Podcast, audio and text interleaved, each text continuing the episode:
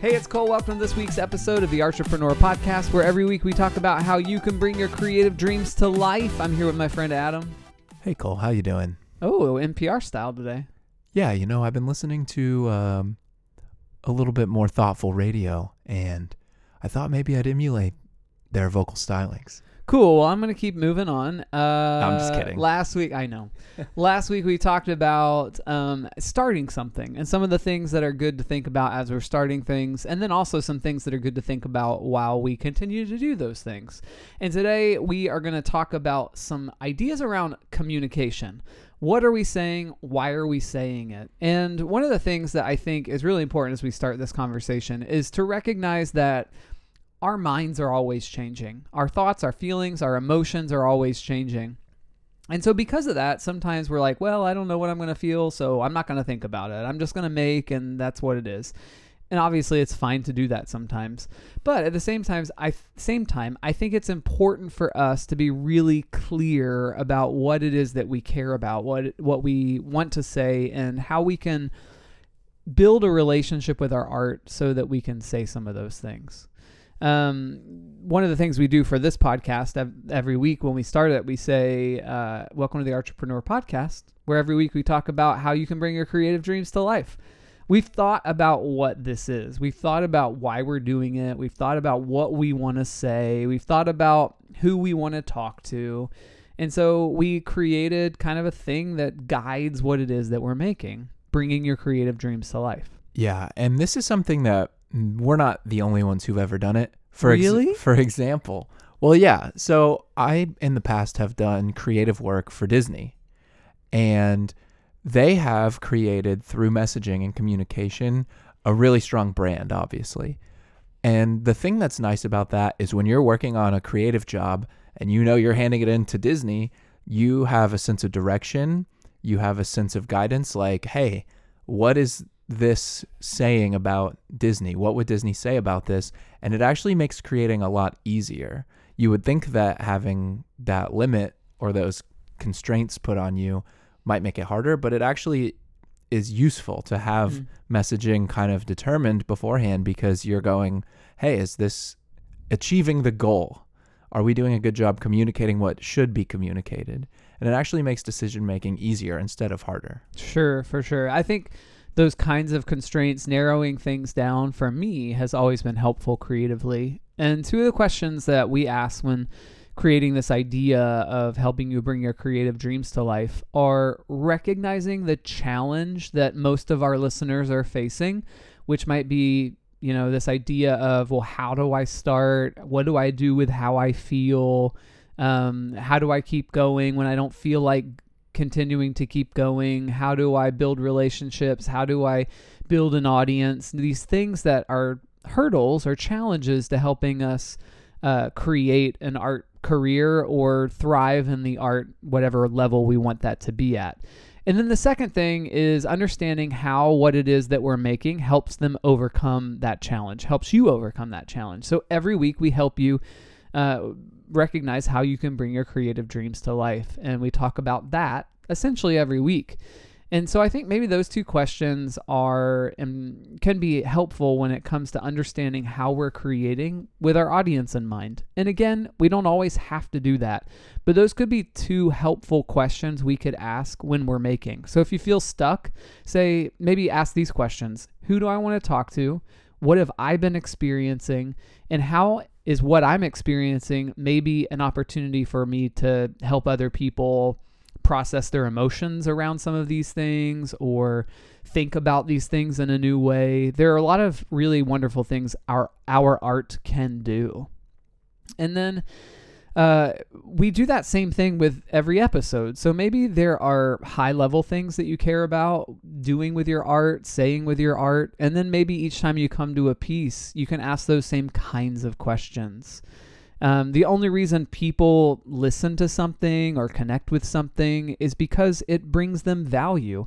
Maybe it helps them solve a problem. Maybe it helps them understand how they're feeling. Maybe it helps them process something. Maybe it gives them words when they've never had words for the thing that they're feeling or the moment they're experiencing in life. Maybe it entertains them. Maybe it inspires them. If you think about the things you listen to, the things that you watch, the things that you connect to, ultimately it's bringing some level of value to your life. And the more of those things it can do, the more likely people are going to come back to what it is that you're making. That's all very true. Thank and you. I do think because we are trying to help our audience, and this was inspired by someone trying to start a podcast, how can we spin that into an art career? Because, you know, obviously not every single person listening to this is going to make their own podcast, but I think a huge majority of them do create art. Sure.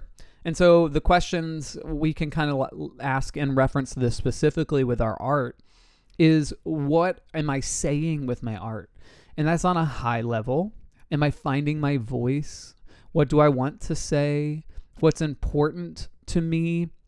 How do I want to sound? What does my voice sound like? And I'm using that term voice in kind of a metaphorical sense. If you're an artist, you still have, like a visual artist, you still have a voice. If you're a musician, you of course have the voice that you're singing with, but you also have a voice when it comes to what are you saying? How are you saying it?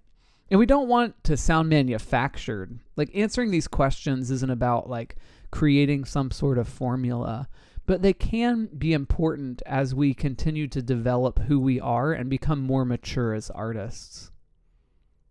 Yeah, and I think a lot of times, especially for me, we talk about the voice uh, that we want to create as artists, but as an audience member, there are times where I'll come across an artist who's saying something that I need to hear. And that's something that I can latch onto and really find a deep connection with a piece of art. That will oftentimes inspire me to make something that would say something that someone else needs to hear. Hmm. And kind of that butterfly effect you can feel through your art. I mean, not every piece of art needs to be political necessarily, but there are times where I found an artist who's extremely political in their art and it's actually taught me things or I've connected to it. And then I'll see people saying, "Oh, I hated that. It was a bunch of nonsense because I don't agree with anything they're saying." But, you know, something about saying something for somebody makes it that much more compelling for the people who do find it. Yeah. And I think all of this comes down to this idea that it's important to have a point of view. If you've ever been to an art show and you're there and you're like, why should I care about any of this? Or a concert and just been like, eh, it was whatever. Or you're watching a TV show or a movie and you just feel disconnected to it. Likely that comes back to one of two things. Either they're saying something that just doesn't connect with you, which is totally fine because not everyone's art connects with every audience member, for sure. Or maybe they're not saying anything at all. Maybe the work lacks a point of view. And I think if we can start asking these questions what do I want to say? What's important to me? How do I want to sound? Um, how am I connecting with the people who are uh, listening to or viewing this art?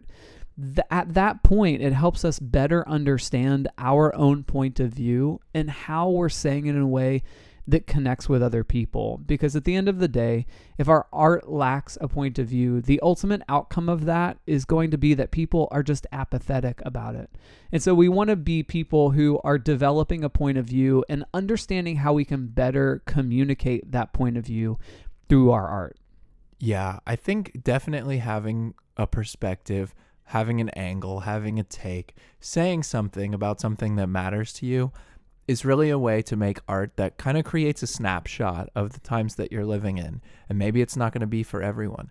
And sometimes, as an artist, maybe you do just want to make art where you can say, people have a hard time in life, and I want to make something that they can just consume because it's nice and pretty and they like it. That's okay too. But when you're approaching it from that angle, you want to kind of understand that that's what you're doing and you can still put care and thought into it of like you know if i was having a hard day what would help me turn that around not necessarily oh what would a focus group make or you know what's the most easy non-offensive art Hmm. You know, just really coming at it with like, what is the purpose of this? Yeah. So that all that to say, it doesn't necessarily mean you have to challenge your viewer and change everyone's mind.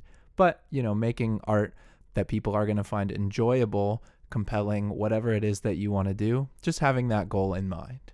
I'll end with this. A lot of my uh, writing classes, creative writing classes in college, a common thing that either students or professors would write on a someone's work is BS. And when uh, somebody was uh, meandering in what they were writing, or just dancing around a subject, or not really painting a beautiful picture, you would write BS on it. And it doesn't mean what we would normally think BS to mean. It meant be specific. And I think that's one of the really great ways that we can move from just being generalists who are making whatever to making something that has a point of view and says something important. So we hope this week has been really helpful for you. Uh, we would love to hear from you. Connect with us on Instagram at Entrepreneur Podcast, and we'll see you next week. See you there.